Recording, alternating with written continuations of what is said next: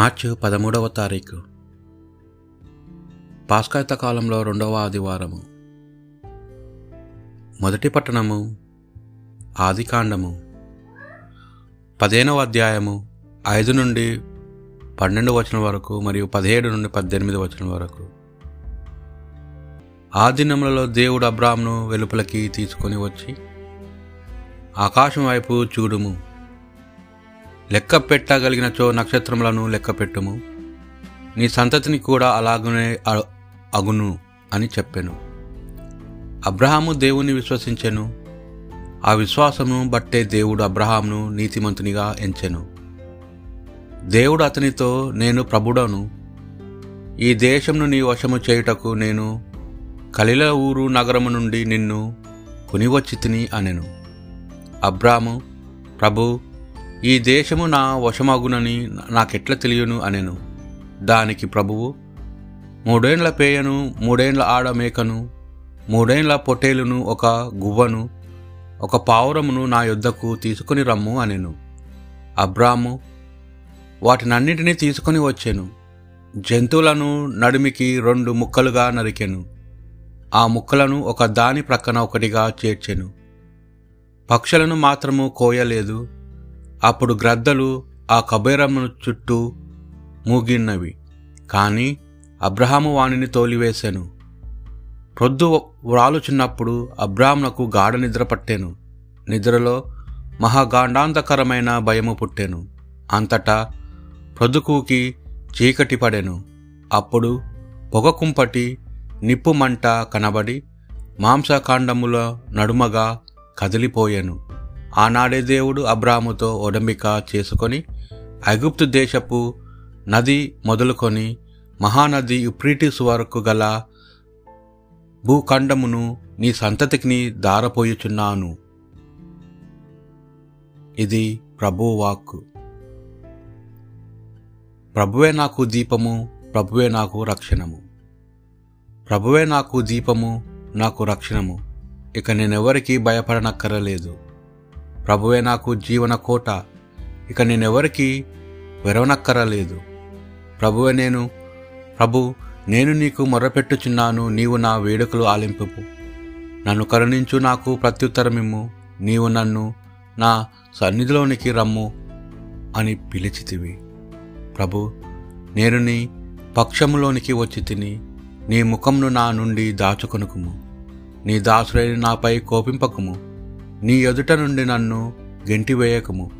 నన్ను ఆదుకొనువాడు నీవే.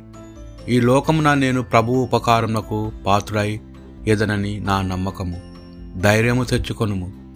గుండె దిట్టవ కలిగి ఉండుము. నీవు ప్రభువును నమ్ముము. ప్రభువే నాకు దీపము. ప్రభువే నాకు రక్షణము.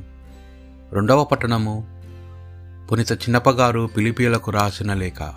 మూడవ అధ్యాయము పదిహేడు వచనములో మరి నాలుగవ అధ్యాయం ఒకటవ వచ్చినము సోదరులారా మీరు అందరూ నన్ను అనుసరించియే ఉండు మేము నిత్యము చూపిన ఆదర్శంను అనుసరించువారమని కనిపెట్టి ఉండు క్రీస్తు శిలువ మరణకు శత్రులకును జీవించువారు అనేకులు ఉన్నారు.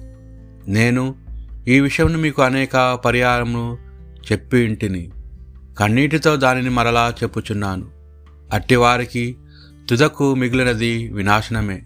వారికి దహిం దేహవాంఛలు దైవము సిగ్గు పడదగినతనము విషయములను గూర్చి వారు గర్వింతురు. కేవలము లౌకిక విషయములను గూర్చియే వారు ఆలోచింతురు. కానీ మనము పరలోక పౌరులము. దివి నుండి మన రక్షకుడు ప్రభు యేసుక్రీస్తు రాకడకై మనము ఆతురతో వేచి ఉన్నాము. బలహీనములగు మన భౌతిక శరీరములను ఆయన తన శరీరము వలె దివ్యముగా చేయును. సర్వమును లోబర్చుకొను గల తన శక్తిచే ఆయన అట్లు చేయును. కనుక సోదరులారా మిమ్ము చూడవలని నాకు ఎంతో అభిలాష. మీరు నా ఆనందము మిప్పు మిమ్ము గూర్చి నేను గర్వించుచున్నాను. ప్రియురాల ప్రభు నందలి మీ జీవితంలో మీరు ఇట్లు గట్టిగా నిలవలను ఇది ప్రభువాకు పునిత లుకాసు గారు రాసిన సువార్త పట్టణం. ఆ కాలంలో యేసు పేతూరు యోహాను యాకోబులను వెంటబెట్టుకొని ఆయన ప్రార్థన చేసుకున్నటకై పర్వతముపైకి వెళ్ళెను. ఆయన ప్రార్థన చేసుకునుచుండగా యేసు ముఖరూపము మా మార్పు చెందెను. ఆయన వస్త్రములు తెల్లగా ప్రకాశించెను.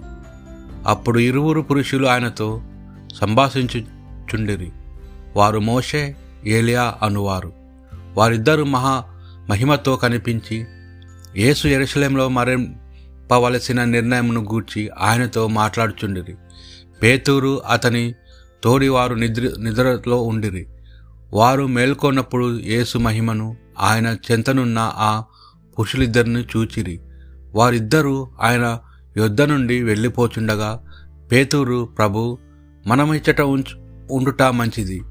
ఒకటి మీకు ఒకటి మోషేకి ఒకటి ఏలియాకు మూడు గురారములు నిర్మింతును అని తాను పలుకున్నది తనకే తెలియక మాట్లాడాను. అతడు ఇట్లు పలు పలుకుచుండగా ఒక మేఘము ఆ శిష్యులను క్రమ్ముకొని వారిని ఆవరించెను. అప్పుడు వారు భయపడిరి. ఆ మేఘము నుండి ఒక వాణి ఈయన నా కుమారుడు నేను ఎన్నుకొని ఎన్నిక చేసుకున్నవాడు ఈయనను ఆలకింపుడు అని వినిపించెను. ఆ వాణి వినిపించిన పిమ్మట వారు యేసును మాత్రమే చూచిరి. శిష్యులు ఆ రోజులలో ఆ విషయంను ఎవరికీ చెప్పలేదు. ఇది ప్రభు సువిశేషము.